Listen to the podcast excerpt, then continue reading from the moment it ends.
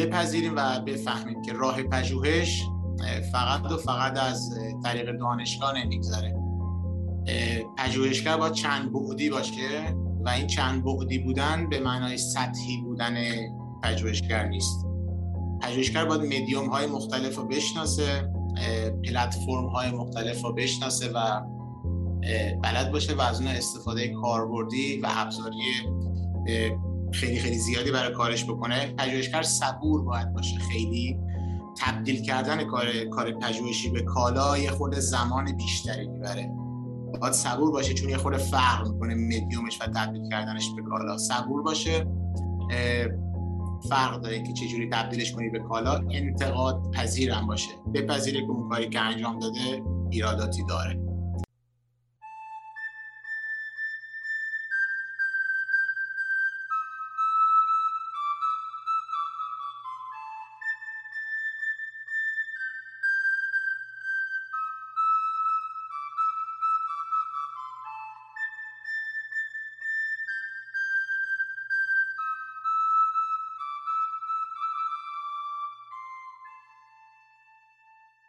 سلام. من میلاد اسلامی زادم و شما به 19 همین قسمت از پادکست کارگاه گوش می‌کنید. توی این اپیزود من با تاها رادمنش به عنوان پژوهشگر گفتگو کردم. امیدوارم که براتون مفید باشه.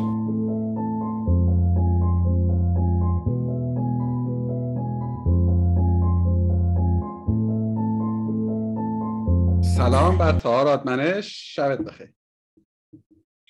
سلام بر میلاد اسلامی زاد شبتون بخیر. خوبی؟ آقا امیدوارم که خوب باشی و خسته نباشی. این فکر کنم دومین بار یعنی یه بار قسمت اول کارگاه این اتفاق افتاد. یه بار همین قسمت که ما یه بار گرفتیم و مجبور میشیم که دوباره بگیریم. البته که تقصیر من بود. خداییش دمت گرم که دوباره وقت گذاشتی. بیا از اینجا شروع کنیم که تو کی هستی و الان داری کار می‌کنی؟ من تا رادمنه 20 متولد 20 مهر 66 در یزد در دل یک خانواده متدین چشم به جهان گشودم لیسانس تاریخ از دانشگاه تهران کارشناسی ارشد تاریخ از دانشگاه تهران دکتری تاریخ از پژوهشگاه علوم انسانی و مطالعات فرهنگی تهران. ارشد خب لیسانس ما گرایش گرایش خاصی نداشتیم همون تاریخ عمومی بود. فوق لیسانس هم مطالعات قفقاز و آسیای مرکزی خوندم. مناطق بالای دریای خزر میشه جغرافیایی بخوام بگم. دکتری خب به گرایش ما نداشت اون موقع ادامه که بدیم. من تاریخ ایران اسلامی انتخاب کردم که خب تو عرف جافته تطمئن تاریخ معاصر. این چیزی که گفتی مسیر تحصیلیت بود. مسیر شغلیت هم به موازات در واقع تحصیلت حرکت کرده. چیکار می‌کردی؟ شغلت چی بوده در این سالیانه دراز؟ در کناری کار دانشجو بودم. کار زبان یعنی زبان یاد گرفتم به کار ترجمه. از اون طریق مثلا همراهش انجام می‌دادم کار ویرایش و ادیت کردن متن. ارزان بزرگ نوشتن مثلا مدخل برای دانشنامه خاصی دایره معرفی جایی در کنارش هم مثلا عکاسی علاقه داشتم. حالا یه نه, نه حالا به عنوان دانشگاهی نه کارگاهی چیزی.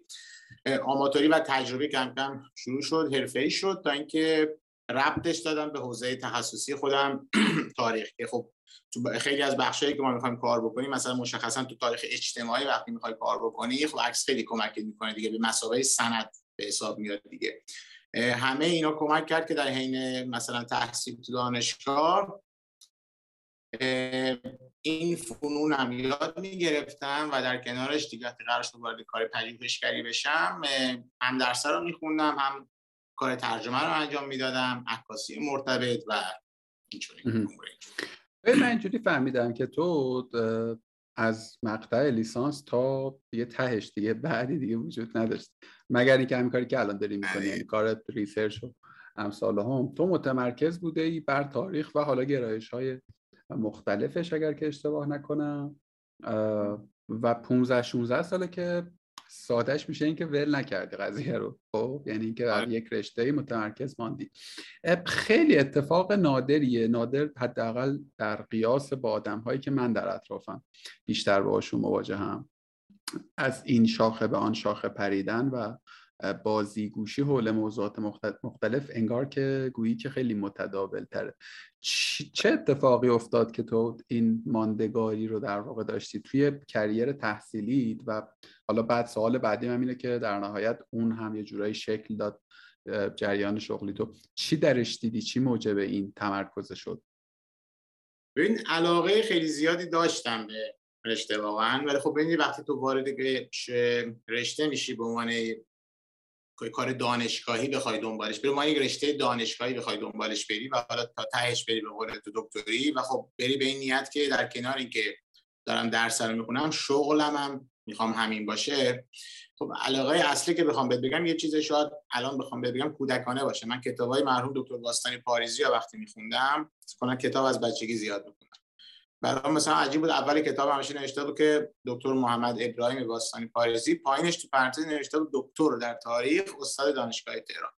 من اولین بار اونجا دیدم که اصلا تاریخ میشه رفت دانشگاه خون میشه مثلا دکتراش هم گرفت و بهش میگن دکتر کسی که دکترا رو بگیره. یه خورده این علاقه بیشتری بهم که خب کلا از قبل تاریخ و کلا دغدغه مندی گذشته خیلی برام مهم بود. نگاه هم, هم هیچ موقع این نبود که صرفا یک رشته کاملا چسبیده به گذشته و کاملا مرده هست ابدا. وقتی وارد شدم هرچی عمیق‌تر شدم هرچی هم خب بالاخره خودم جسته گرفته مطالعات بیشتری داشتم دیدم که نمیشه. بالاخره به عنوان یکی از رشته های اصلی علوم انسانی تو اگه می‌خوای تو این حوزه کار بکنی باید جامعه بدونی؟ باید اقتصاد بدونی باید علوم سیاسی تا اندازه بدونی باید روانشناسی حتی بدونی. همه اینا دست به دست هم داد. حالا بحث می‌کنیم که اینا صرفا به عنوان ناخونک زدن به رشته های مختلف نیست. خب تو اگه می‌خوای پژوهشگر خوبی بشی قطعا باید چند بعدی نگاه بکنی به موضوع.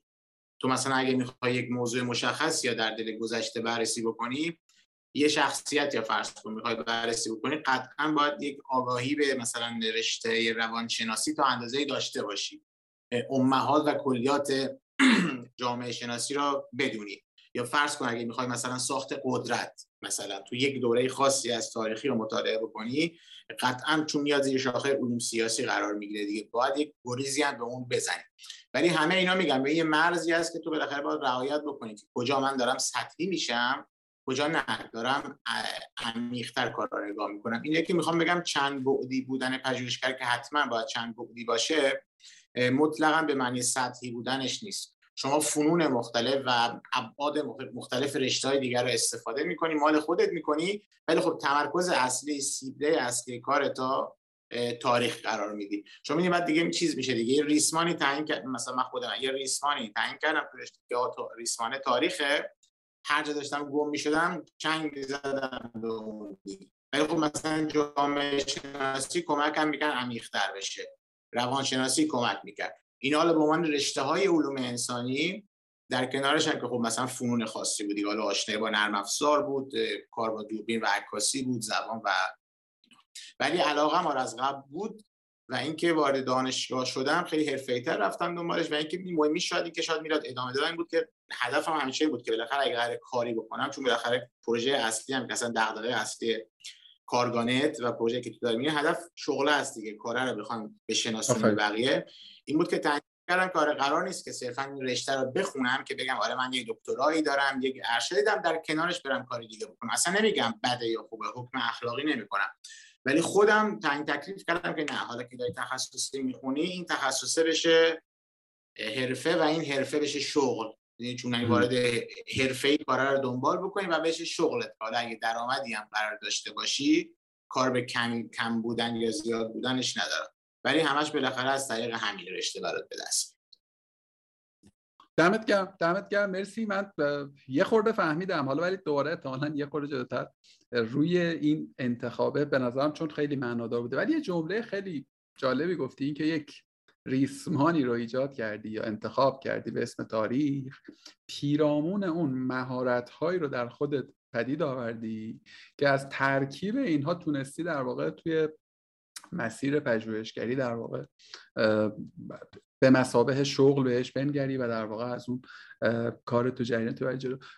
برای من و احتمالا آدم هایی که یه خورده کمتر هستن بدونن دقیقا این وقتی که از پژوهش صحبت می‌کنیم در این به عنوان شغل از چه صحبت می‌کنیم چجوری می‌تونید توصیفش کنی؟ اصلا چیه؟ کار پژوهش چیه؟ چه شکلیه؟ ببین اگه موافق باشی یه تعریفی اول بکنیم اصلا از خود پژوهش. آره آره حتما بعد ببینیم که ببین میاد چون تو کتگوری و زیر شاخه و زیر مجموعه علوم انسانی قرار می‌گیره کلا هر پدیده و هر مفهومی که تو می‌خوای از نظر علوم انسانی بهش نگاه بکنی هیچ تعریف متفق قول نمی‌تونی پیدا کنی که جامع باشه مانع باشه کافی باشه و وافی باشه. بالاخره هر کسی از زن خودش داره به موضوع نگاه می‌کنه شاید یک تعریف خاصی در موردش داشته باشه. تعریف ما به عنوان آدمی که حالا 15 16 سال چه به شکل دانشگاهی چه حرفه‌ای چه شغلی درگیرش هستم اینه که پژوهش اینه که شما یک دغدغه‌ای برات پیش میاد. حالا میشکافیمش وقتی بریم یک دغدغه‌ای برات پیش میاد یه قلقلکی تو ذهنت میده یه کرم میندازه تو مغزت میری به سمت اینکه این دغدغه رو تبدیل به سوال کنی و وقتی بری به سمت اینکه برای اون سوال جواب پیدا کنی و حالا اصطلاحا تو روش تغییر و کار پژوهشگری بهش میگن فرضیه اونجاست که تو دیگه وارد حوزه کار علمی و در واقع کار عملی پژوهشگری میشی. ببین مثلا یه چیزی به اسم طلاق یه چیزی به اسم فقر یه چیزی به اسم اعتیاد کودک کار. اینا مستاقها و مفاهیمی که شما تو جامعه می‌بینی. حالا چه به شکل ذهنی داری می‌فهمی چه به شکل عینی داری دمسش می‌کنی. خب بالاخره هممون انسانیم وجدانمون درد به وقتی یه مشکلی تو بیرون می‌بینی مثلا یه کودک کار یا هر چیزی. ولی وقتی به عنوان دغدغت بشه که مثلا این کودک کار الان اینجا چیکار داره می‌کنه؟ یا مثلا چرا اساسا طلاق تو یک دوره میره بالا؟ چرا مثلا تو یک دوره میاد پایین. وقتی که از این دغدغه نگذری و اینو تبدیل به سوال بکنی و بری به سمت اینکه واسه این سوال جواب پیدا کنی و تحقیق بکنی میشه پژوهش و میشه و بهتر کسی که با این نگاه میره دنبال این سواله یعنی میره دنبال این دغدغه تبدیل به سوالش می‌کنه و میره که بالاخره فرضیات و جوابهای احتمالی پیدا کنه و شاید بعدها تبدیل به یک نظریه بشه. اون کسی که این کار انجام میده بهش میگن پژوهشگر. ولی اینکه چی کار می‌کنه آره تو اول یک دغدغه تو ذهنش شکل می‌گیره. ببین دغدغه شاید بخوام ساده بگم یه سنگ خیلی بزرگیه دیگه نشونه نزدنه.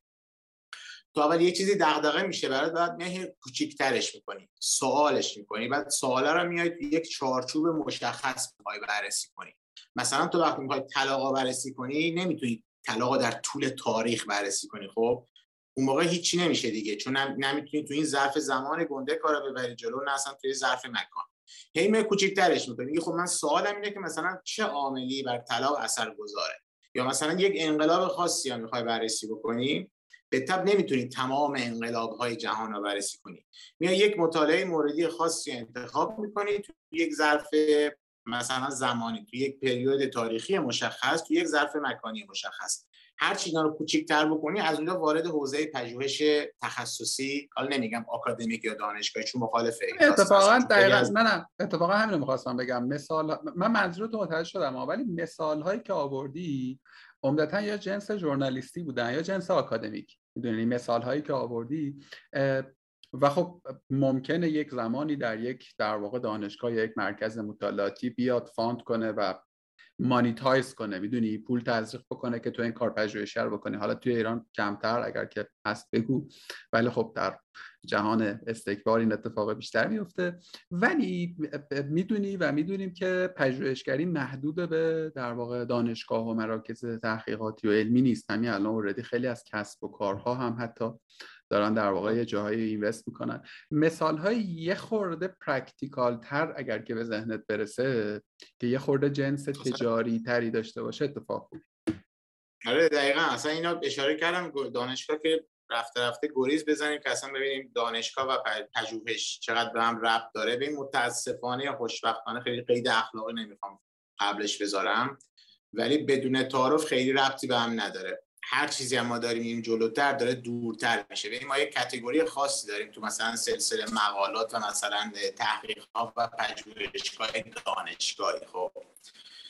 یه چیز یه چیز مزخرف و خوزعبلی درست شده مقاله علمی تخصصی مقاله علمی ترویجی مقاله علمی پژوهشی مقاله آی و جالبش میاد به اینه که به درد نخورترین مقالات تولید شده در جهان. خب اینا با قاطعیت میگم. مقالاتی هستن که دارن این قیدا رو دارن. علمی ترویجی علمی تخصصی علمی پژوهشی. حالا یه سوالی تو پرانتز بپرسم. این این تقسیم بندیه که ما اصلا یه سری فصلنامه و نمی‌دونم دو, دو فصلنامه و اینا داریم که تو هیچ کجا هم اینا رو پیدا نمی‌تونی بکنی. یعنی من حداقل خب؟ سال سوالی نیست یعنی سوالی که واقعا واسه توی دنیای بیرون از این جغرافیای ما هم همین شکلیه. یعنی مثلا مقالات در واقع آکادمیک و غیره مجلات و ژورنال هاشون انقدر نایاب و انقدر هیچکس نخوانه یا اینکه نه واقعا practical تره. اصلا اینجوری است آخه این جالب ببین ما این مبحث مرگ دانشگاه یا دتا یونیورسیتی حتی تو غرب هم داریم. خب این که بالاخره دیگه میگن دانشگاه اون برندگی قبل نداره. چون ببین جامعه تو خیلی از زمینه ها جلو زد از دانشگاه. خب دانشگاه نتونست تو این سرعت تنظیم کنه خودش با اون سرعتی که اون داره میره. ولی بخوام مقایسه بکنم با غرب یا اساسا جهان استکبار رومنا خب. نه شما وقتی نگاه می‌کنی هنوز کنزه معتبرترین و مهمترین حتی نشریات خب و معتبرترین انتشارات. انتشارات دانشگاهی هستن. دانشگاه آکسفورد دانشگاه هاروارد دانشگاه ییل. خیلی از کتابایی که تو حتی دست مردم عادی هم می‌بینی این انتشارات دانشگاهی. دقیقا نقطه مقابل اتفاقی تو ایران داره میفته. انتشارات دانشگاهی ما داخل میلاد امتیاز خیلی بالایی داره. من اسم اشاره خاصی به نشر خاصی تو داخل نمی کنم ولی شما فرض کنید چند تا از ناشرهای خصوصی و عمومی کتابت رو چاپ می‌کنی هم انتشارات برنده از نظر تجاری و marketing هم واقعا کار درست از هر نظر. ولی تو ساحت دانشگاهی کشور امتیازی نداره. خب؟ ولی یه کتاب تا یه انتشارات دانشگاهی چاپ بکنه هیچکی نمی‌بینه. یعنی شاید حتی اون کسی که تو چاپخونه هم داره چاپ می‌کنه کتاب نخواهد دید خب؟ ولی متاسفانه امتیاز بیشتری داره. این نتیجه در این دقیقا این, این این رویه دقیقا تو مجله و نشریات هم داره تکرار میشه خب؟ ولی مقایسه با اونور ابدا. می‌دونی درسته؟ دانشگاه کلا یک افت نسبی کرده همه جا. ولی مثل اینجا ببین اصلا همین مثال کتابو که زده خب مثلا کتاب های هاروارد قشنگ برندن در حالا حوزه کاری من مثلا Harvard Business Review هست در واقع package شناخته شده و مثلا خودش برند مستقل از هاروارد H تنها نشر دانشگاه خیلی بی ربطه به گفتگو در نشر دانشگاهی فعالی که خدا پیغمبری کتاب خوبی هم نشر دانشگاه تهرانه. من سه چهار تا کتاب خوب من منی که ربطی به اون ندارم ازش خوندم. بیا بریم سراغ اون مثال تجاریه. حالا تجاری که میگم منظورم مثلا خیلی بیزینسی نیست یعنی خیلی. ولی مثالی که برای آدم های شاید یه خورده دورتر از فضای آکادمیک حداقل در سطوحی که تو رفتی و ولم نکردی و ماشاءالله تو تهش رفتی یه خورده ملموس ببین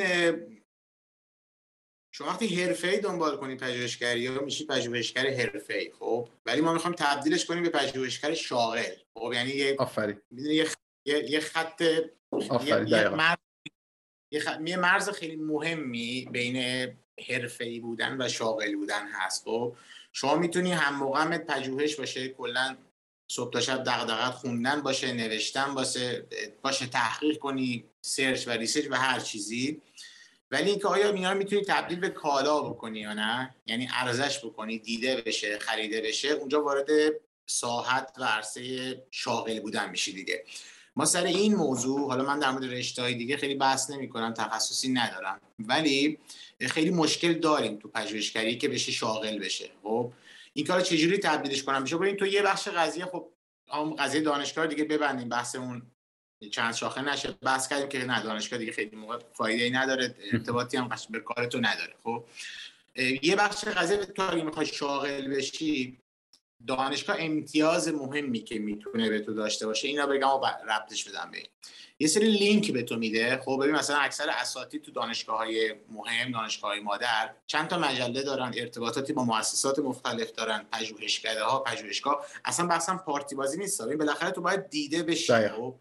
پژوهشگرم مثل هر کسی دیگه باید دیده بشه تا کشف بشه و بتونه کار علمیش دیده بشه. خب دانشگاه شاید مهمترین امتیازی که این وسط داره یه سری لینک و ارتباطات خوبی به تو میده خب که میگه خب مثلا تو این استعداد داری این زبان این زبان رو بلدی این فن داری با آدم هست. حالا خیلی نمی‌خوام یوتوپیایی و آرمان شهری بس کنیم یه چیز فرض می‌کنیم یه شایسته سالاری ملو مثلا یه چیزی هست تو بالاخره قراره با تلاش خودت دیده بشی.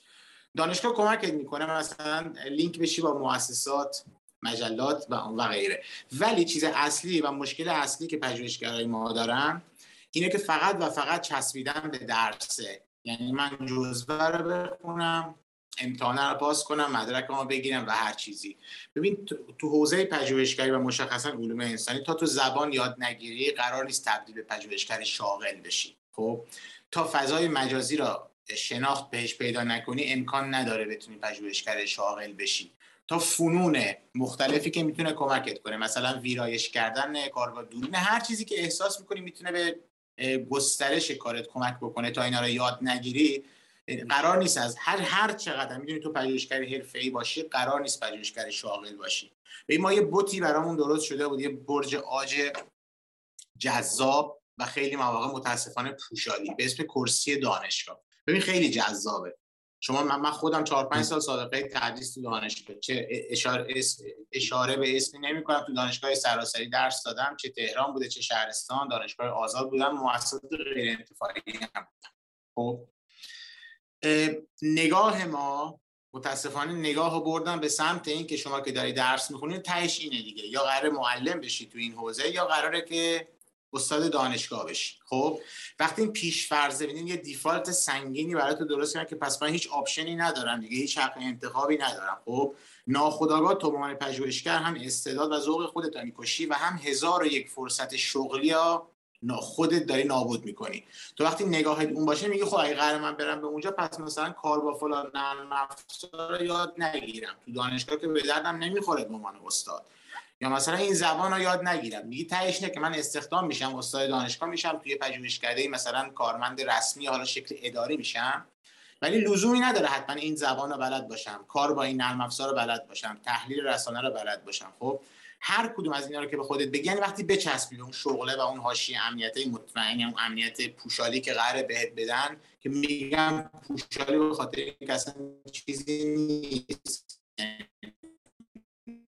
نه قرار واردش بشی وقتی واردش بشی یه چیز اون تصویر تو دانشگاه پیش میاد. هزار که قفس و می‌کنه تو قفس سری مانع سر راه می‌ذارن که اصلا نمی‌تونی اونجوری که باید پژوهش بکنی خب؟ ولی به فرصت شغلی هر چقدر ببین مثلا ما هر چی هر چی جایی میریم دوتر هزار یک پلتفرم مختلف داره میاد خب؟ مگه میشه تو نتونی استفاده نکنی از اینها خب؟ ولی وقتی نگاهت فقط این باشه که من الا بلا باید استخدام بشم برم مثلا استاد دانشگاه بشم برم معلم بشم. اصلا از اون امتیاز اصلا اون روزنه هایی هم که هست و تو می‌تونی کارتا تر دنبال کنی اگه قرار کالای فرهنگی تولید کنی و ارزش بکنی اصلا ذهنت دیگه نمیره به اون سمت. خب پس من اینجوری می‌فهمم که تو در واقع میگی که یک پژوهشگر که احتمالا یک background دانشگاهی و آکادمیکی هم داره خودش باید در واقع بتونه با استفاده از ابزار و رسانه ها حاصل اون پژوهش رو در قالبی تولید و عرضه بکنه. درست شنیدم تو رو؟ آره ببین همینه دیگه. تو خیلی مواقع نمی‌تونی دنبالی باشی که کسی از بیرون بیاد کشفت کنه و کارتو پخش بکنه. خب؟ تای تای تایش خودت باید با اون ابزارهایی که گفتم یاد گرفته باشی و شناخت مشخصا فضای مجازی و این پلتفرم ها استفاده کنی تا کارت نش بدی. اون یه قصه یعنی دیگه است اون... ببخشید فقط اون یه قصه دیگه است. ببین مثلا هزاران آدم حالا هزاران نه ولی ده ها آدم مختلف هم به ذهن هم می‌رسن که به قول تو یه سوژه رو گرفتن دستشون روی اون سوژه کار سوژه کار مطالعاتی و پژوهشی کردن حتی گاهن با یک تیمی. بعد اون تبدیل شده به یک کتاب یک مثلا پادکست یک در واقع حتی مجله گاهن می‌دونی مثلا گزتی توش در آوردن ولی ولی اون به دو تا چیز نیاز داره به زعم من. یکی به تجربه یعنی مثلا آدم این بار بعد این کار کرده باشه.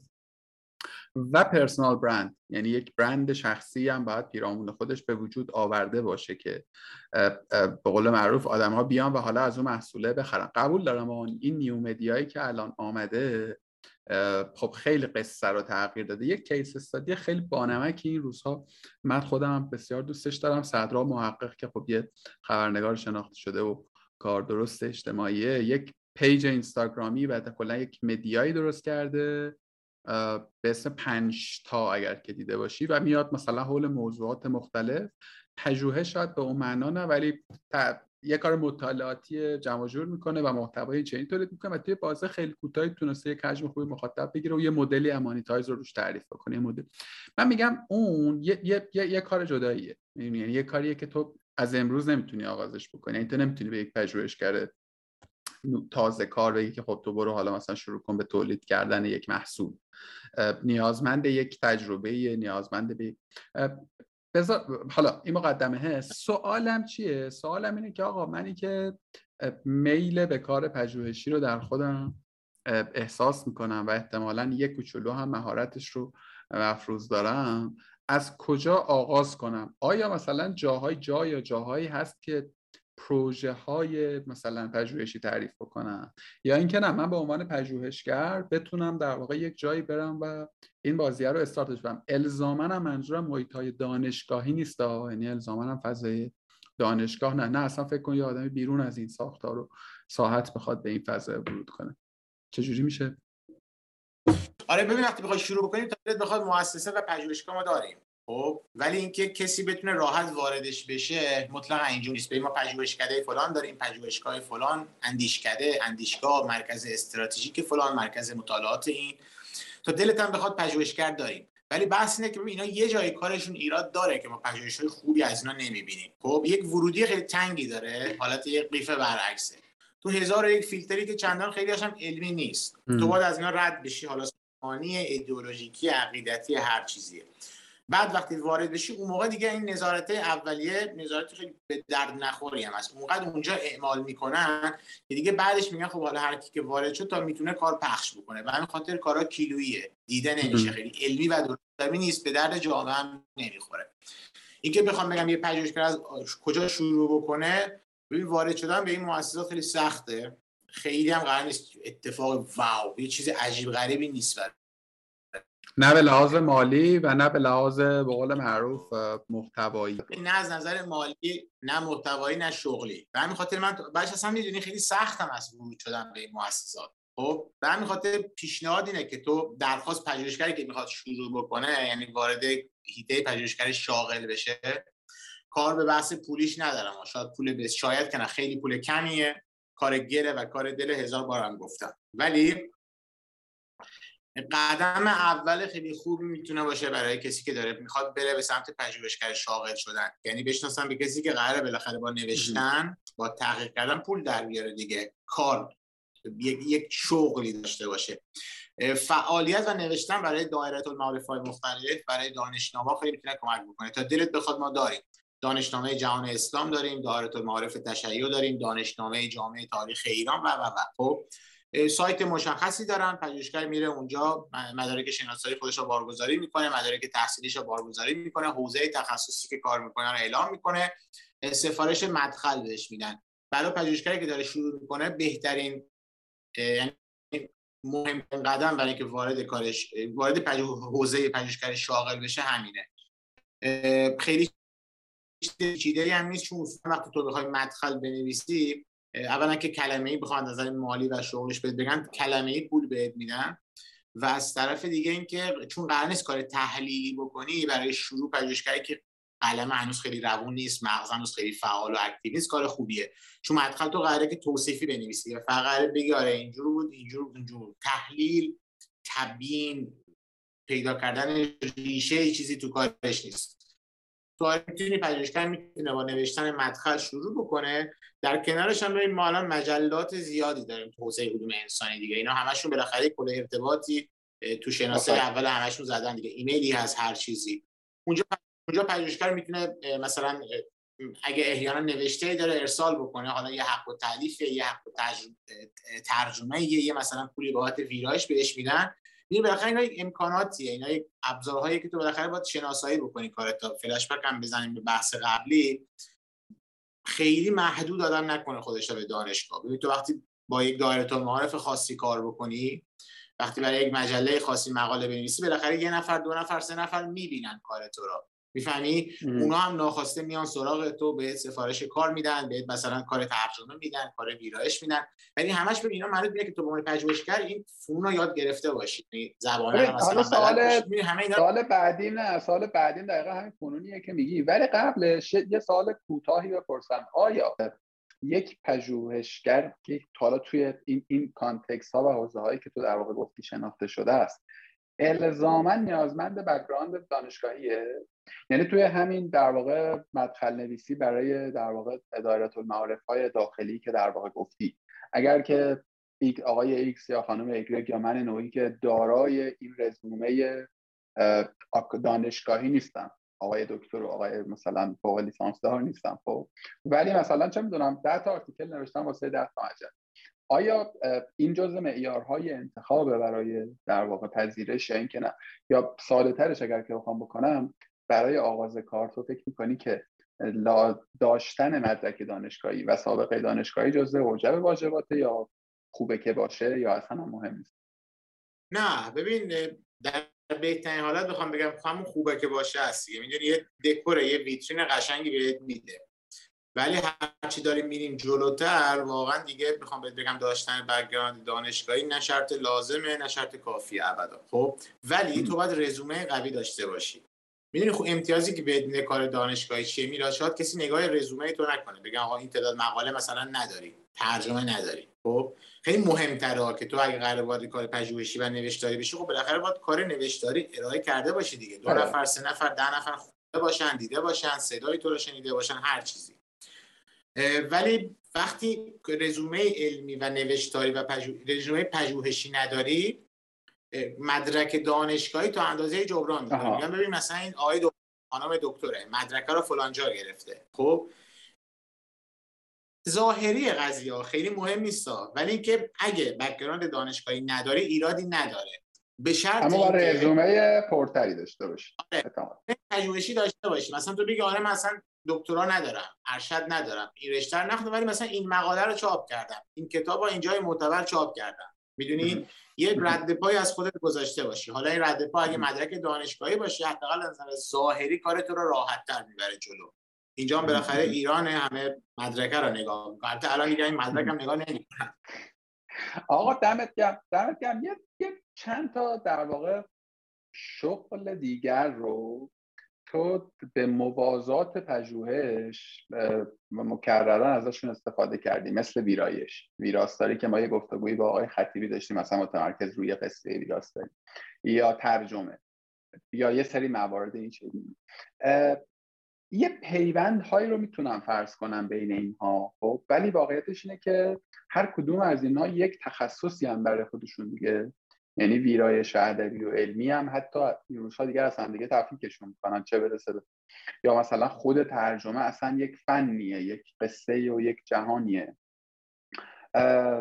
تو اینها رو به عنوان ابزارهایی در دست ویرای در واقع پژوهشگر می‌دونی؟ به عنوان مهارت های تکمیلی می‌دونی؟ یا اینکه نه اینها رو جهان های مستقلی می‌دونی که قرابت بیشتری دارن با فعل پژوهش. نه چقدر سوالم تونستم برسونم. از سوال درست بود. نه اینا ابزار دارم می‌دونیم به مقصود تاریخه. خب ویرایش و ترجمه و عکاسی و اینا بهانه است. مقصود توی که خانه بهانه است اینم همین. خب؟ در جریان تو دیگه. مثلا من اگر پژوهش هنر خوندم مثلا من اگر که آرت خوندم اون ستونه اون ریسمانی که برای بهش به خودش چنگ بزنن میشه هنر؟ حالا آره. ببین تو نمی‌خوام خیلی رویایی حرف بزنم ولی به نظر من غیر منطقیه که تو عکاس درجه یکی باشی استاد درجه یکی باشی پژوهشگر درجه یکی باشی مورخ عالی باشی ویرایشگر درجه یک و مترجم عالی. سخته بدون تعارف. خب بهترین کاری که تو می‌تونی بکنی یه کانون انتخاب می‌کنی یه نقطه مرکزی. میگی من می‌خوام پژوهش تاریخی انجام بدم. خب چیزهایی که کمک می‌کنه پژوهش بهتری انجام بدم چه از نظر بالاتر بردن سطح محتوای کار چه از نظر اضافه کردن اشکال مختلف فرمی برای اینکه کار دیده بشه. اونا رو باید بیاری در خدمت نقطه اصلیه که پژوهشه. اینکه بخوام به نه اینکه به اونا رو حرفه‌ای‌تر کمتر بیشتر نه. نقطه مرکزی ریسمانه اصلی تاریخ انتخاب کردم. در کنارش زبان رو یاد گرفتم. بعد می‌دونی هرچی میری جلوتر ناخودآگاه تامینه دیگه. تو ابتدا شاید ترجمه مترجم خیلی خوبی نباشی ولی بالاخره داری تو کاره یاد می‌گیری دیگه. ولی که مثلا من خودم خیلی یعنی به شخصه میگم تاییدش بخوام یه جا معرفی کنم میگم کار عکاسی کردم کار ویرایش کردم کار ترجمه هم کردم. خب؟ ولی اینا همش در خدمت کار پژوهشی بوده. می‌دونی؟ همین خاطر ابزارهایی بود که کار پژوهشیم دیده بشه. ربطش بخوام مثلا توی این حوزه بگم یه نفر که می‌خواد کارش شغلی انجام بده ببین بالاخره تو وقتی فنون ویرایش یاد بگیری در کنارش کار ویراستاری می‌کنی. اینا صفحه به تو پول میدن کلمه پول میدن چهار تا انتشارات قرار صدای تو بزنن. خودت به مرور کار انتش... کار ترجمه انجام میدن یه لول میری بالاتر از کار ویرایش. تو حوزه عکاسی هم همینه. مشخصا در تاریخ می‌خوام بهت بگم. ببین اصلا شما عکس به مسابقه سند دیگه. فرض کن آخه می‌دونی کنفوسیوس هم میگه مثال بخوام استاقه بگیم. میگه ارزش یه تصویر هزار برابر یک کلمه است دیگه. تو می‌خوای مثلا مورد انقلاب تو یک دوره کار بکنی فقط نباید نگاه این باشه که بری منابع تاریخی اون دوره رو ببینی. رمان هایی که تو اون دوره چاپ شده رو باید بخونی فیلم هایی که ساخته شده آهنگ هایی که مثلا خونده شده و پخش شده و مثلا عکس ها اینا همش میاد زیر شاخه سند و document قرار می‌گیره دیگه. تو از همین طریق می‌تونی بعد می‌تونی تو فرض کن میای یه پژوهشی انجام میدی در مورد مثلا انقلاب 57 خب؟ یه بخش کار باشه دمت گرم. خروجی کار تو یا اصطلاحاً آوتپوت تو مثلا مقاله است مثلا کتابه. این پخش میشه بالاخره دیده میشه خریده میشه هر چیزی. ولی می‌تونی همین کار رو از حالت پژوهش تو فرم های دیگه هم بیان کنی. می‌تونی همین مثلا تبدیل به کار مثلا پادکستی بکنی. می‌دونی می‌تونی محت... تولید محتوا رو ببره توی یه سمت دیگه. هدف ببین دغدغه اصلی پژوهش ها ولی برای بهتر دیده شدنش. می‌تونی همون رو مثلا در قالب یک مستند تصویری بیان کنی. می‌تونی همون رو در قالب یک پروژه تاریخ نگاری عکاسی اجتماعی بیان بکنی. خب؟ می‌خوام بگم همه اینا ولی حواسمون باشه. می‌دونی همون بحثه اول کاره که می‌خوایم بحثمون خیلی والیرا نشه از هم دیگه. اینا همش بحث اصلی همینه که تو اول بگو من چی کارم. ببین نمیشه تو بگی من دکترم جراحم خلبانم اینم اونم علم بلم. خب واقعا نمیشه. به ما در مورد یک سطحی از پژوهشگری صحبت کردیم که در مقام کار حالا freelancer اسمشو بذاریم کارمند اسمشو بذاریم. تو در نهایت میرید با یک لطایف الحیلی وارد یک مجموعه میشی پروژه رو می‌گیرید و و خروجی deliver می‌کنیم یک سری اپ یه سری تو مهارت یا یا توانمندی هم توصیف و توصیه کردیم مثل ترجمه و ویرایش و عکاسی و حالا حتی من می‌تونم مثلا نویسندگی خلاق و این چیزها رو هم دورچینش کنم و بذارم در کنارش. و همه اینها و عکاسی و غیره و حالا film editing و و و که همه اینها یک شکل و گونه ای از محتوا رو در نهایت پدید میاره و چقدر چقدر اتفاق چقدر ما کم داریم در لایه تعلیف در ایران؟ یعنی اونچه که حالا در قالب کتاب حداقل من می‌بینم عمدتا تو لایه ترجمه متوقف میشه که خب شاید ترجمه صرف و خیلی تو نتونی یک کار پژوهشی در نظر بگیری. مگر ترجمه های که خب باز اونم خیلی حجم و کمیتش پایینه.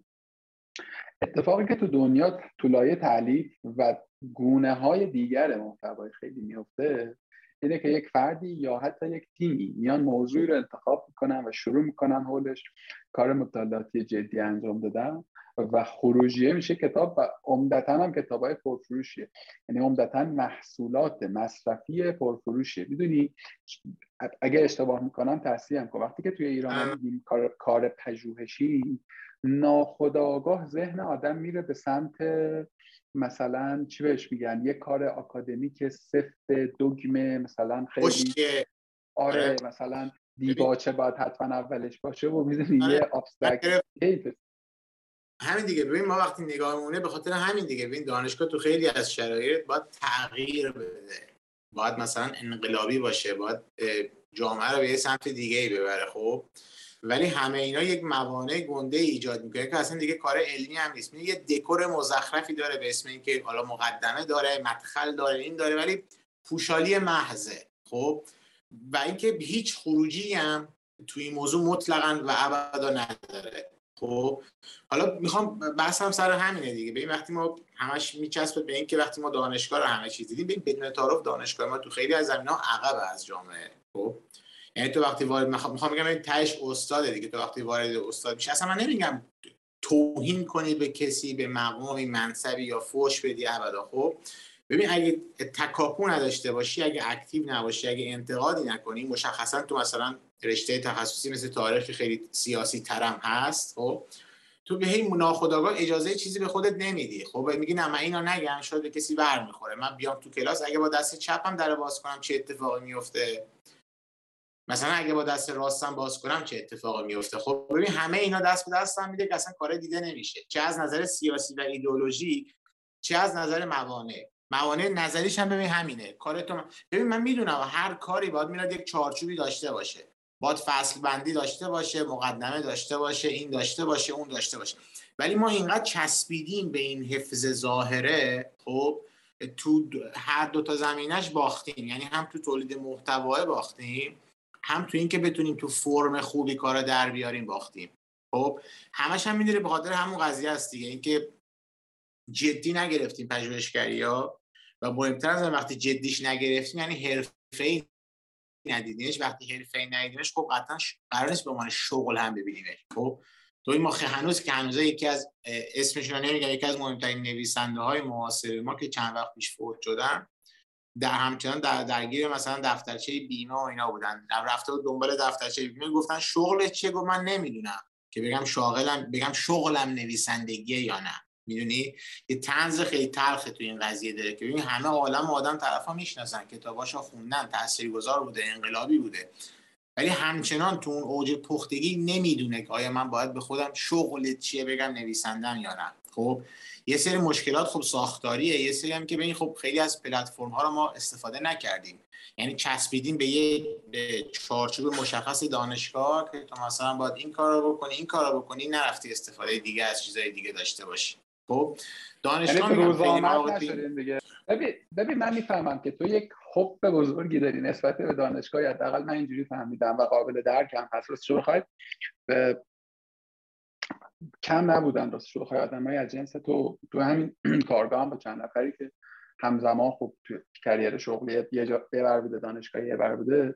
تنها آدمی که من دیدم خیلی حالش خوبه حسینه. یعنی حسین مدنی که نمی‌دونم شنیدی احیانا گفته گوش نه اونم نرفت یعنی اونم کلا از فضای اکادمی کلا بریده و داره حالا از اون نالجه خیلی شبیه به تو البته. داره از اون نالشه توی یه کار دیگه توی یک عرصه کشاورزی داره مثلا انسان شناسی داره استفاده می‌کنه. خب یه فضای عجیب این شنیدی حالا چی می‌خوام بگم؟ البته که تو اشاراتی هم کردی می‌خوام یه خورده پررنگترش کنم. ببین موافقم با تو دانشگاه ما خیلی کیری ندارن نسبت به این قصه. یعنی اون در واقع چیش میگن؟ اتصال صنعت و دانشگاه یک مزاحه به نظر در ایران و هیچ وقت این اتفاق نیفتاده با وجود همه همایش ها و آره. خب اما اما اما بیا چیز باشین دیگه. بیا یه خورده واقع نگر هم به نظر من باشی میگم باز تکلیف کنم تو خود اشاره هم کردی. خود آدم هایی که توی این بستر هم پدید آمده ان به هر حال خودشون به عنوان یک آدمی که رفته توی دانشگاه که بیشتر از من عامی بداند. ها؟ پس توی که درون دانشگاه بوده ای و این به هر حال اساسی هم داشتی در واقع به اطلاعات دیگه این نیو مدیاه یا این یا این حداقل نظاره کردنه که آقا در جهان بیرون داره چه اتفاقی میفته من میگم ساختار رو بذاریم کنار. خود افراد هم تا حدی و حدودی به هر حال یه مسئولیتایی داشتن دیگه می‌دونی؟ و به نظر من اونو هم نباید خیلی دست کمش بگیر قطعا صد مثلا ببین دنبال نیستم که توپا مرتب بندازم تو زمین دانشگاه یا کسی دیگه. خب ببین اینا یه چرخه دیالکتیکی دارن همشون به هم ربط دارن. خب ما دوره لیسانس من اسمشون رو نمیگم. خدا حفظش کنه. یه استاد خیلی خیلی معروف و معتبری بودن دانشگاه تهران. دست من مجله دیدن. خب در حد دعوا با من برخورد که دانشجو تاریخ نباید مجله بخونه. خب یعنی مثلا تو باید همچنان فرض کن تاریخ تبری بخونی تاریخ یعقوبی بخونی. اصلا چرا باید تو مجله بخونی؟ بفهمی تحلیل روز چی اخبار چی ابدا. خب ببین بالاخره دانشگاه اگه یه سری کارایی کرده تقصیراتی داشته قطعا تاثیراتی هم داشته. ولی افرادم خیلی مهمن دیگه. خب من اصلا اصلا نگاه هم منم منم یا تعریف کردن از خود نیست. این که میگم من تجربه شخصی می‌خوام بگم. یعنی خیلی ها بودن که همپای خود ما شروع کردن نه زبان یاد گرفتن نه مثلا یه فن یاد گرفتن مثل عکاسی کار با مثلا یه نرم افزاری هیچ چیزی نه ویرایش فقط رشته رو خوندن رفتن. خب اینجا ببین خود فرده مقصره دیگه. ببین شاید سیستم خیلی تو رو نبرده به سمتی صحبت نداده ولی قفلت هم نکرده دیگه. توی آفرین. توی یک مدینه فاضله ای دانشگاه باید به تو مثلا اینا رو هم یاد میده ولی دیگه دانشگاه دست و پاتو که نبسته که تو خودت می‌تونستی ببین تو رو هولت نداده بری به سمتی که این فن یاد بگیری دیگه زنجیرم نزده به پات که نرو. می‌فهمی؟ حرفم همینه. اینه که می‌خوام بگم آره ببین اگه سیستم حالا به عنوان یک کل به عنوان یک امر کلان بله تو خیلی از مواقع فشل بوده فلج بوده ایراد داشته قطعا فردم تنبلی کرده این وسط خب؟ شاید نبردن به سمت اینکه شما این فن یاد بگیر این یاد بگیر. فرمان خب خودت می‌تونستی آگاهانه بری به سمتش دیگه. نه قطعا فردم مقصر بوده مگه میشه فردم تاثیر نگیره تاثیر نداشته باشه تو این حالا اوضاع بدی که برای پژوهش پیش اومده؟ چه از نظر شغلی چه از نظر آقا دمت گرم. یه یه موضوعی رو ما باز کردیم در مورد ای که در واقع خود فرد حالا نمی‌دونم میشه مثلا کارآفرینی گذاشت یا مثلا نمی‌دونم. خیلی در موردش نمی‌دونم. اینکه بیاد یه موضوع پژوهشی رو معرفی در واقع تعریف بکنه حول اون محتوایی بسازه و اون محتوا رو تبدیل بکنه به یک محصول و محصول رو بفروشه. من مثال غیر بومی زیاد می‌شناسم که حالا خواهم گفت. تو مثال بومی داری بگی آقا فلانی اومده این کار در فلان مدیوم و ظرف تولید کرده و الان هم معروفه. حالا حداقل تا حدی یا شناخته شده است تونسته مانیتایز کنه. مثال بومی داری برای اینکه یه خورده ذهنیت بهتری آره من حوزه تخصصی خودم من تو بخش مثلا مکاتب و مباحث نظری تاریخ کار کردم. فلسفه تاریخ تاریخ نگاری تاریخ مارکسیستی. ولی روان تاریخ یا همون سایکو هیستوری خیلی کار کردم. ولی دغدغه اصلی تاریخ اقتصادی بوده. خب اینا مستاقی می‌خوام بگم. نه که لابلا همه این کار رو بکنن چون میگی کسی می‌شناسی کاری که من کردم چه حالا مشخصا دغدغه به سمت یعنی از رساله دکتری شروع شد من در کسب و کارهای خانوادگی بعد تحقیق کردم. خب یک خانواده انتخاب کردم یک خانواده مثلا صد و خورده سال تو مثلا کار نساجی بودن.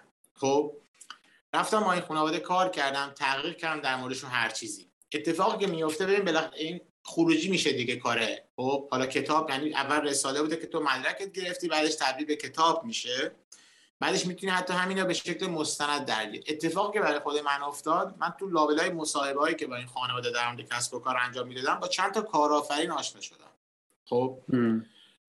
قرار شد زندگی نامه اونها رو هم بنویسم. تاریخ شرکتشون رو بنویسم. تاریخ کارخونه رو بنویسم.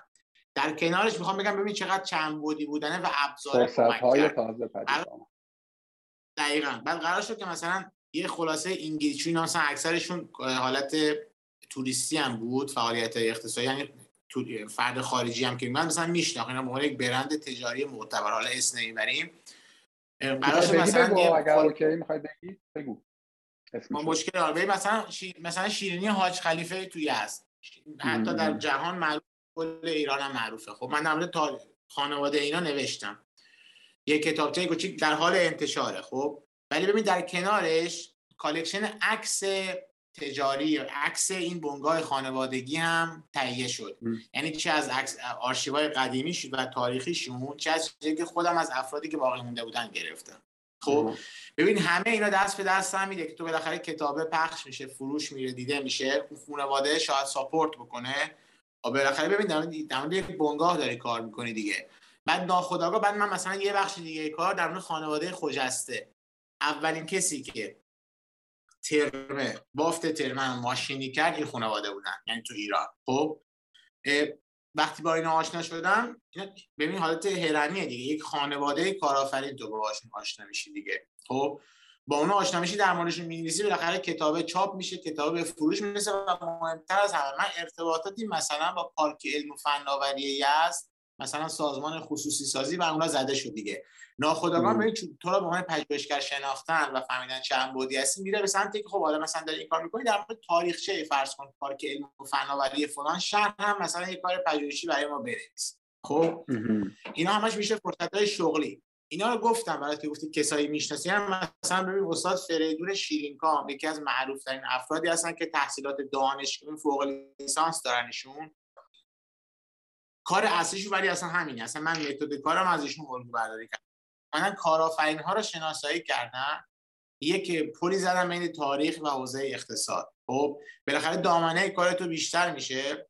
چه, از... چه به معنای پژوهشگر حرفه‌ای چه به معنای پژوهشگر شاغل. خب برگردم به مثال خودم. اینا رو همش مثال زدم که ببین من خودم عقاید مارکسیستی خیلی دارم عقاید چپی خیلی دارم. خب ولی بریم به سمت این که این باید واقعیت پذیرفت. داریم که یک جهان سرمایه‌داری زندگی می‌کنیم هزار و یک ایراد داره. بگم می‌خوام بگم ببین باید بپذیریم که بالاخره ما چیزی به اسم کالای فرهنگی داریم. من بحث اخلاقی و فلسفی نمی‌خوام بکنم و این اصلا به معنایی که یک چیز بدیه نیست می‌داد ببین تو اگه یک پژوهشگری ببین بالاخره من چیزی بهت بگم. کسی که میگه من دارم این فیلم رو برای خودم می‌سازم این عکس رو برای خودم می‌گیرم این کتاب رو برای خودم می‌نویسم این ترجمه رو دارم برای دل خودم می‌نویسم باز زد تو دهنش. داره علکی میگه خب؟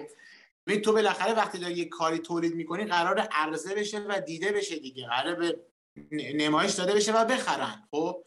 پژوهشگرم باید قبل ببین درسته ببین قلم یک ساحت مقدسی داره یک ساحت بسیار برنده و تاثیرگذاره هیچ شکی توش نیست خب؟ ولی ببین اصلا نباید ببین اون ولی می‌دونی یک marketing و یک بازاریابی خاص خودش داره ببین نباید اون نگاهه منفی یک گارد بگیریم که نه کاری که علمیه نه الا بلا cheap سطح پایین میشه اگه وارد بازار سادش میشه سادش میشه هنر برای هنر و پژوهش برای هنر پژوهش برای پژوهش اینا عبارات چیزی هن. اشتباهی هن. حالا این هنر برای هنر که اصلا چیزه جمله خیلی آره یه بار شده سر رو درواسی توش مونده. ببین من می مثلا نمیگم آدم ببین بحثش می‌دونی مهم چه یه خط باریکه می‌دونی که تو پول بگیری و نون به نرخ روزخور قلم بزنی اون اصلا یک چیز دیگه است. جهان دیگریه. ولی خب مثلا متاسفانه در حالی که یک بسیار جدیه. نمی‌تونی بگی مثلا آل دواتن آرتیست هنرمند نیست و قلم درستی نداره. در حالی که به نظر من خیلی بیشتر بیزنس باید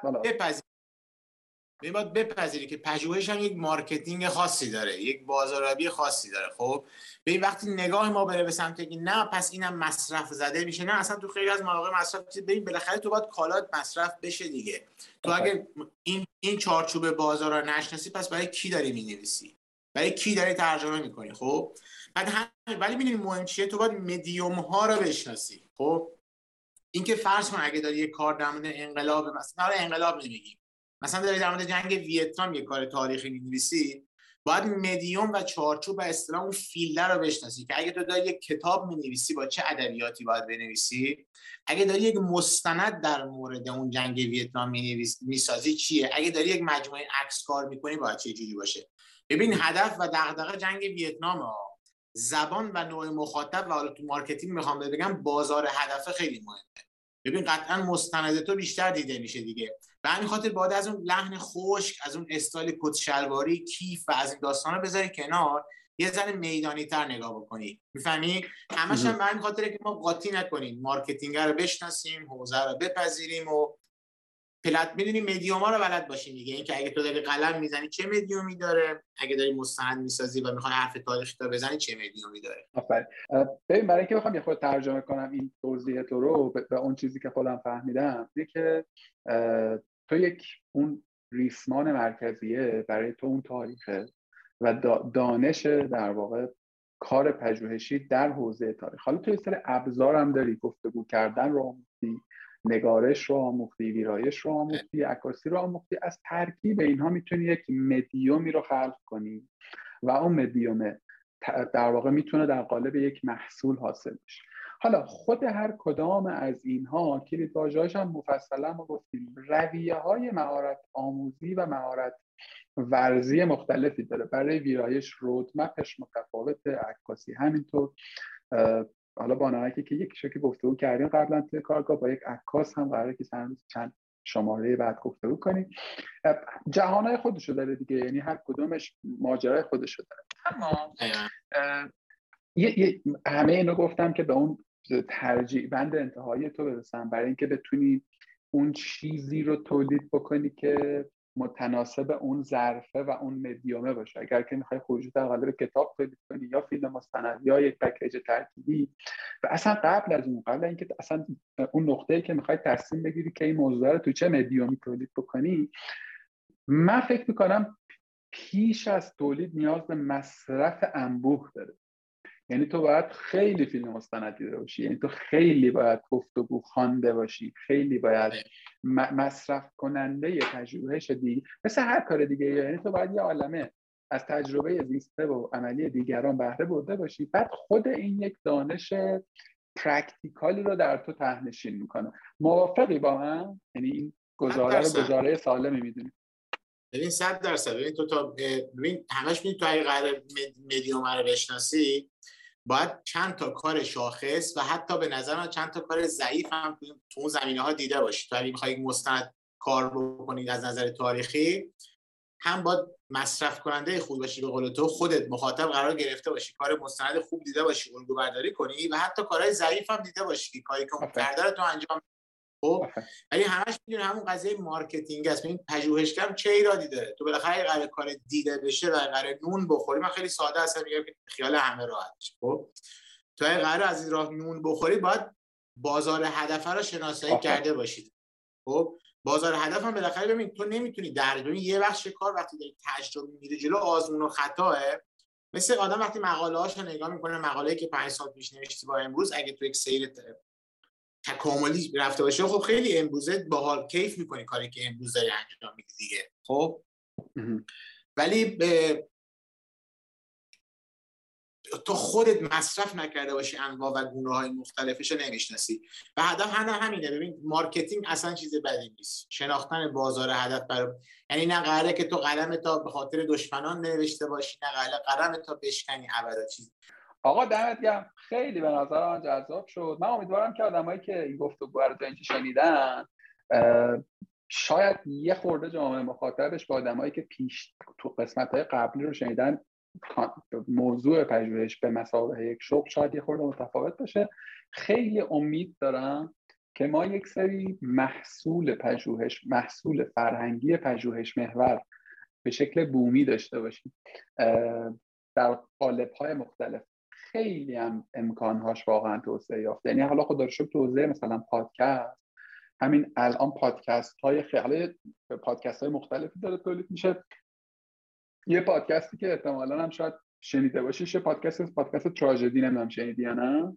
دقیقا میاد همین کارو می‌کنه. یک موضوع خیلی نزدیک به پیتره تو بحث تاریخی میاد مثلا یه موضوع رو انتخاب می‌کنه یک شخصیتی رو انتخاب می‌کنه میره تحتوشو در میاره و استوریش رو میاد به شکل همه فهمی شروع می‌کنه به تعریف کردن و بنا به حالا شاید خیلی کار پژوهش عمیقی نباشه ولی به نظرم تلاش های مطلوبیه و تلاش های ببین ببین خطر رو حفظ می‌کنیم. یه سری چیزها رو بدون تعارف ببین پژوهش اینکه شما به کنه یک چیزی پی ببرید. بدون تعارف. خب ولی وقتی مدیوم رو بلد باشی ببین تو قرار نیست وقتی یک کتاب خیلی پیچیده می نویسی قرار نیست تو مستند هم همون کار رو پیاده کنی.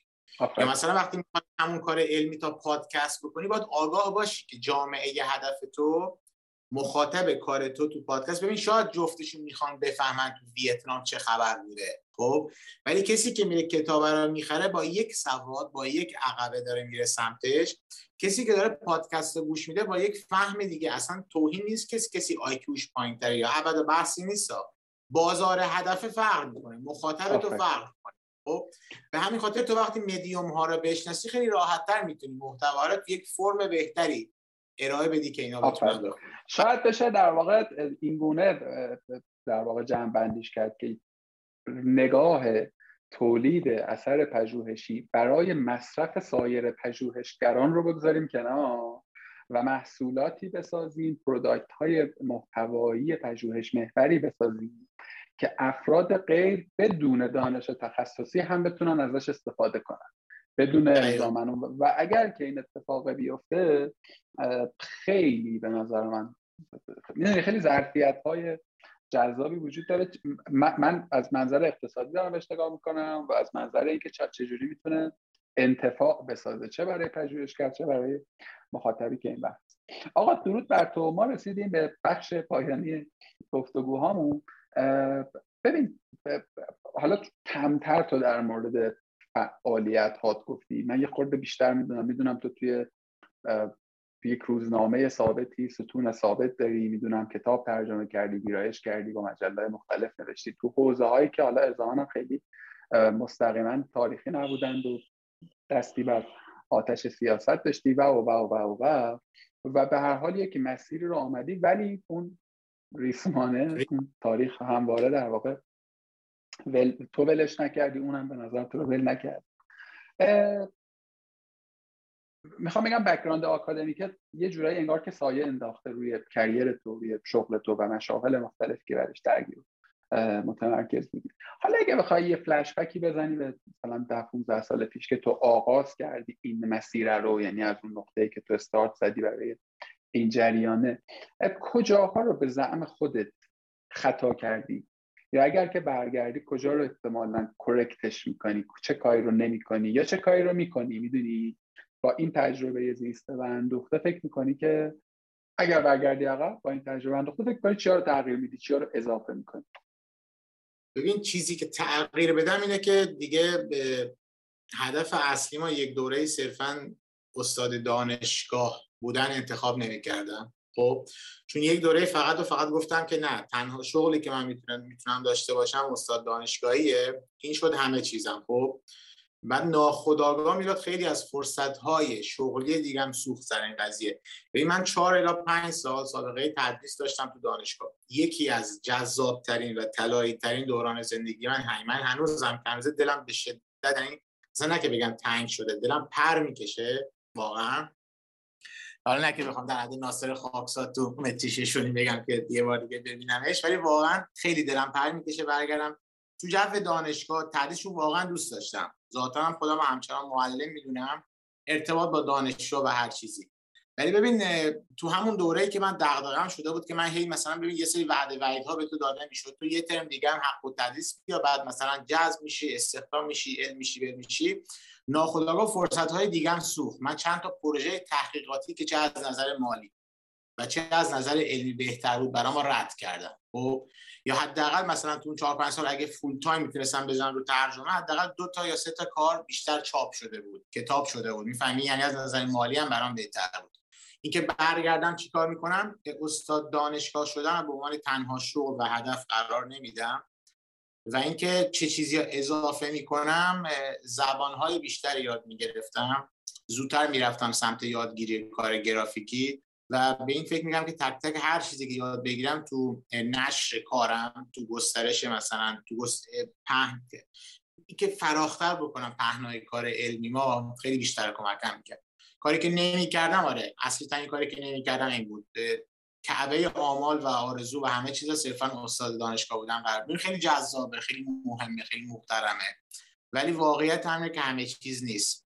تو ناخودآگاه خیلی از فرصت های زیاد تا میسوزونی. من تجربه شخصی دارم بهت میگم. من کار روز روزنامه نگاری کردم خبرنگاری عکاسی هر چیزی. ولی یک دوره میگم چهار پنج ساله با اینکه یکی از طلایی ترین دورانم بود و به شدت دلم تنگ شده ولی آگاهانه کندم از اون محیط. کاری که نمی‌کردم این بود. همه چیزا استاد دانشگاه بودن نمی‌دیدم. فکر نمی‌کردم پژوهشگر فقط و فقط و فقط با استاد دانشگاه بشه تا بتونه یک به عنوان یک آدم شاغل به حساب بیاد. اونا هدف اصلی قرار نمی‌دادم یه خورده می‌دونی می‌رفتم عقبتر وایت تر می‌دیدم. گفتم نه ببین اینجا هم هست تو نرفتی سمتش. تو این حوزه هم می‌تونستی کنی. دمت سوال بعدی بی از همه سوالات دیگر تا الان.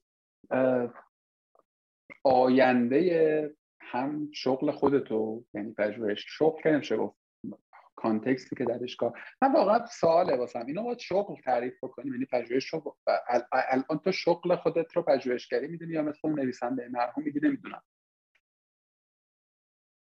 ببین یه جا بخوام معرفی کنم میگم پژوهشگر. ولی از یه در میگم نمی‌دونم تور کنی نویسی پژوهشگر.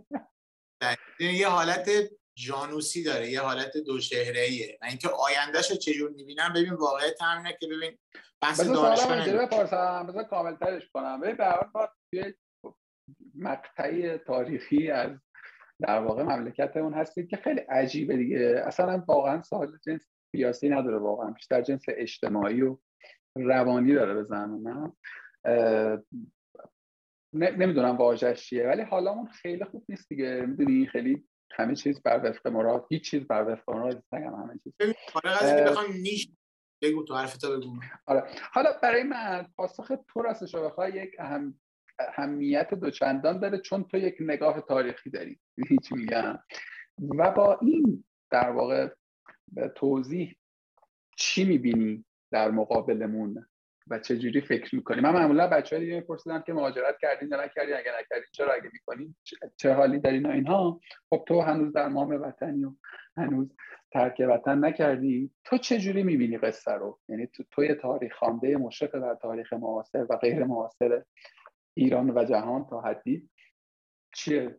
چیکار کنیم برادر؟ ببین شعار نمی‌خوام بدم. واقعیت قضیه اینه که تو میگه عجیبه شرایط. من میگم شرایط ترسناک. بدون تعارف. یعنی هر جا نگاه می‌کنی ببین در و دیوار به تو شاخ می‌زنه جامعه به تو شاخ می‌زنه اقتصاد داره خورد می‌کنه بدون تعارف خب؟ ببین این قرارش همین فرمون بره جلو خب تو هیچ ببین یه سپهر معیوبی داری من توش زندگی می‌کنیم به تب ساحت های قشنگی هم در انتظارمون نیست خب؟ ولی این حرفم واقعا نه که بگم کلیشه شعار هر چیزی. ولی ببین تا وقتی انسان هست باید بالاخره مبارزه هم باشه دیگه. من به ساموئل بکت نمایش نامه نویس معروف یه اعتقاد به من کاراشو خوندم یه چیزش خیلی گرفت من طلایی بی‌نظیر. میگه دوباره تلاش کن دوباره شکست بخور. ایرادی نداره. این دفعه بهتر شکست بخور. ببین قرار تلاش نکنیم که دیگه حالا نمی‌خوام بحث کنم که الان ما زنده ایم داریم زندگی می‌کنیم یا صرفا داریم نفس می‌کشیم. ولی آینده رو بخوام مشخصا نگاه بکنم نه. خیلی چیز جالبی در انتظار نیست. مشخصا در مورد پژوهش هم نیست. چون ببین تو بدون تعارف در درجه اول باید نیازهای مالی نیازهای مادیت سرپناه غذا پوشاک نیاز جنسیت اینا برطرف بشه. تو, تو بعدش حالا بخوام مازلوی هم نخواسته باشیم خیلی بحث بکنیم واقعیت هم همینه دیگه. یعنی تأمین حتی حداقلی هم بشی که بعدش بری وارد مثلا تولید کار علمی کنی این کنی اون کنی یعنی به یک خودشکوفایی علمی برسی که بتونی کارتا به فروش برسونی. با این فشار هست حتی تو تأمین نیازهای اولی هم خیلی سخته دیگه. یعنی با یعنی حتی افرادی که الان متوسط دیگه متوسط که فکر نداریم. یا نوکیسه خیلی خیلی نوکیسه داریم یا زیر خط فقر مطلق داریم یا بقیه داریم متوسط رو به پایین حرکت می‌کنیم دیگه بدون تعارف. ولی به همین خاطر می‌خوام بگم اولین چیزی که حذف میشه تو این زمینه متاسفانه پژوهشه. تو وقتی هم نگاه می‌کنی حتی از نظر حکومتی و دولتی هم بخوام بهت بگم هر موقع فشارهای اقتصادی زیاد میشه دولت و حکومت میره به سمت سیاست های انقباضی مالی و اقتصادی که یه خود جمعتر بکنیم قضیه رو جمعش بکنیم اولین چیزی که از ردیف بودجه خارج میشه میلاد کارهای فرهنگیه. یعنی بودجه که فرض کن به یک مؤسسه میلادن باید کنسل بشه. من درک می‌کنم و این وقتی یک افرادی مثلا یه جا هستن آب ندارن نون ندارن غذا ندارن طبیعیه. ببین ما که نمی‌خوایم حرف مفت بزنیم. شعار که نمی‌خوایم بدیم. ما بالاخره بخشی از جامعه داریم می‌بینیم دیگه. وقتی بالاخره سر نیازهای مادی اولیه فشله لنگ خیلی گیرن سرش به تب توقع زیادی می‌بینی مثل چیمونه. میگن چرا مردم کتاب نمی‌خونن؟ خب به وقتی تو نگاه می‌کنی که من می‌دونم این بحثم می‌دونم. خیلی نمی‌خوام فلسفی بحث بکنم. کسی که کتاب می‌خونه بالاخره تو هر دوره می‌خره می‌خونه. ولی یه بخش قضیه هم نیاز اقتصادی است دیگه. به وقتی تو مثلا سر خرید گوشت نون برنج مایحتاج اصلی زندگی که معاش و معیشت داره میگذره مشکل داری توقع زیادیه که بگیم چرا اینا کتاب نمی‌خونن چرا قلم به دست نمی‌گیرن چرا پژوهش نمی‌کنن.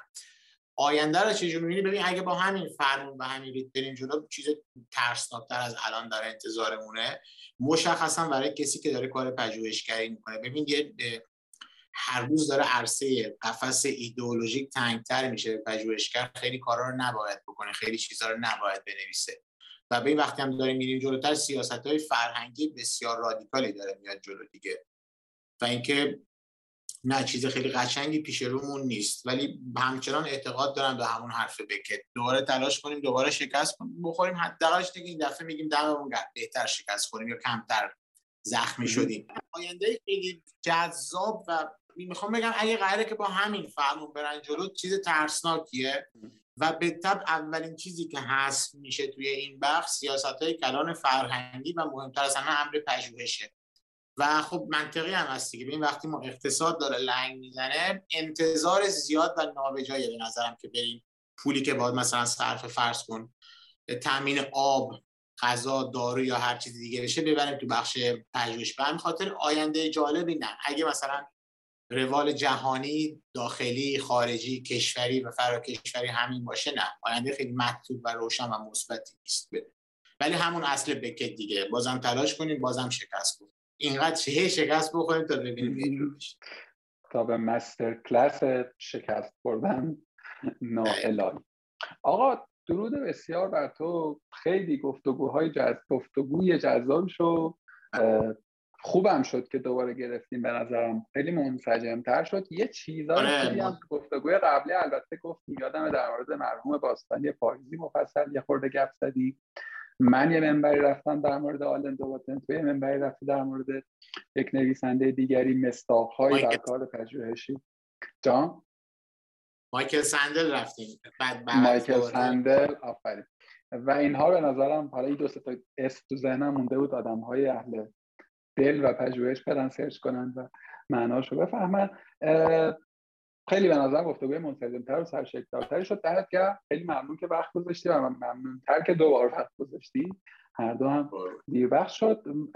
خیلی گفتگوی قبلیت یه ورهای دیگری رفت. من تا جایی که تو ذهنم بود اون چیزایی که به نظرم لازم و مفید فایده بود رو دوباره پرسیدم اگر چیز یا چیزهایی باقی مانده که به نظرت خوبه که بگیم یا چیزی هست که در این گفتگو لازمه بشه اضافه بکنی و ببین چیزایی لطفا. گفتگو خیلی خوبی بود. چیزای اصلی که پرسیدیم و گفتیم اول دم خود دیگه با اینکه منو قابل دونستی دعوت کردی واسه گفتگو. پروژه خیلی عالی داری تو کارگانت پیش می‌بری که معرفی کنی چیزهایی که به ظاهر شاید شغل نیست ولی اصلا حرف بزنیم که شغل هست یا اصلا چه جوری می‌تونیم از حرفه تبدیلش کنیم به شغل همه اینا که عالی و دمت گرم و پرچمت بالا همین مسیر. بری جمع بخوام بکنم بپذیریم و بفهمیم که راه پژوهش فقط و فقط از طریق دانشگاه نمیگذره. پژوهشگر باید چند بعدی باشه و این چند بعدی بودن به معنای سطحی بودن پژوهشگر نیست.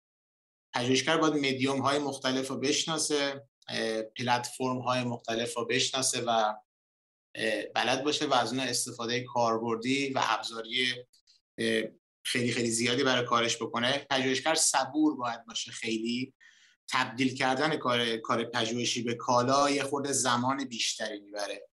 باید صبور باشه چون یه خورده فرق می‌کنه مدیومش و تبدیل کردنش به کالا. صبور باشه فرق داره که چجوری تبدیلش کنی به کالا انتقاد پذیرم باشه. بپذیره که اون کاری که انجام داده ایراداتی داره. ولی صبور بودنش بخوام حالا ویژگی هم بگم این خیلی اثر گذاره چون خیلی زمان می‌بره. پژوهش کارش تبدیلش کنی به شغل و کار پژوهش رو تبدیل کنی به کالا. یه خورده یه خورده که چه عرض کنم خیلی خیلی خورده با کارهای دیگه فرق داره. می‌دونی؟ زمان می‌خواد باید میدیوم رو بلد باشی و اینکه یه خورده صبر داشته باشی که اینکه چجوری تبدیلش کنم به کالا تو چه فرمی بیانش کنم و که دیده بشه و خونده بشه.